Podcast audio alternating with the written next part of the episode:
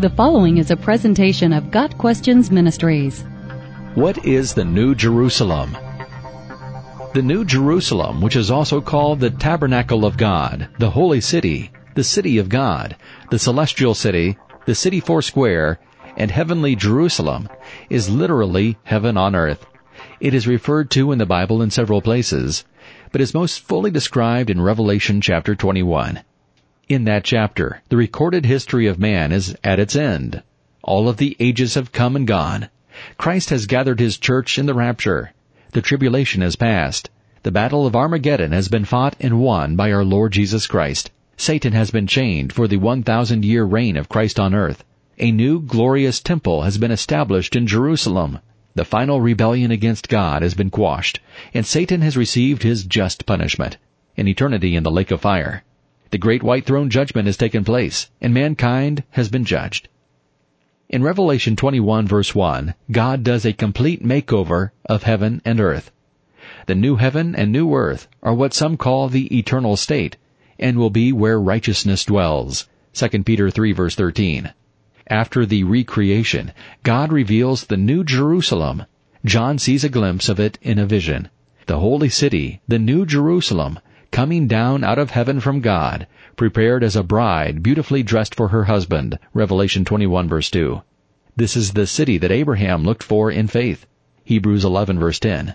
It is the place where God will dwell with his people forever. Inhabitants of this celestial city will have all tears wiped away. The New Jerusalem will be fantastically huge. John records that the city is nearly 1400 miles long, and it is as wide and high as it is long, a perfect cube. Revelation 21 verses 15 through 17. The city will also be dazzling in every way. It is lighted by the glory of God, verse 23. Its twelve foundations, bearing the names of the twelve apostles, are decorated with every kind of precious stone, verse 19. It has twelve gates, each a single pearl, bearing the names of the twelve tribes of Israel, verses 12 and 21. The street will be made of pure gold. The New Jerusalem will be a place of unimagined blessing. The curse of the old earth will be gone. Revelation 22 verse 3. In the city are the tree of life for the healing of the nations, and the river of life, verses 1 and 2. It is the place that Paul spoke of. In the coming ages, God might show the incomparable riches of His grace, expressed in His kindness to us in Christ Jesus. Ephesians 2 verse 6. The New Jerusalem is the ultimate fulfillment of all God's promises. The New Jerusalem is God's goodness made fully manifest. Who are the residents of the New Jerusalem? The Father and the Lamb are there, Revelation 21 verse 22. Angels are at the gates, verse 12. But the city will be filled with God's redeemed children. The New Jerusalem is the righteous counter to the evil Babylon of Revelation 17, destroyed by God's judgment in chapter 18. The wicked had their city, and God has his. To which city do you belong? Babylon the Great or the New Jerusalem?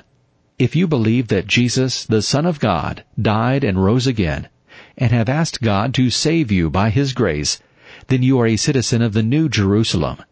God raised you up with Christ Jesus and seated you with Him in the heavenly realms in Christ. Ephesians 2 verse 6. You have an inheritance that can never perish, spoil, or fade. 1 Peter 1 verse 4. If you have not yet trusted Christ as your Savior, then we urge you to receive Him. The invitation is extended. The Spirit and the bride say come.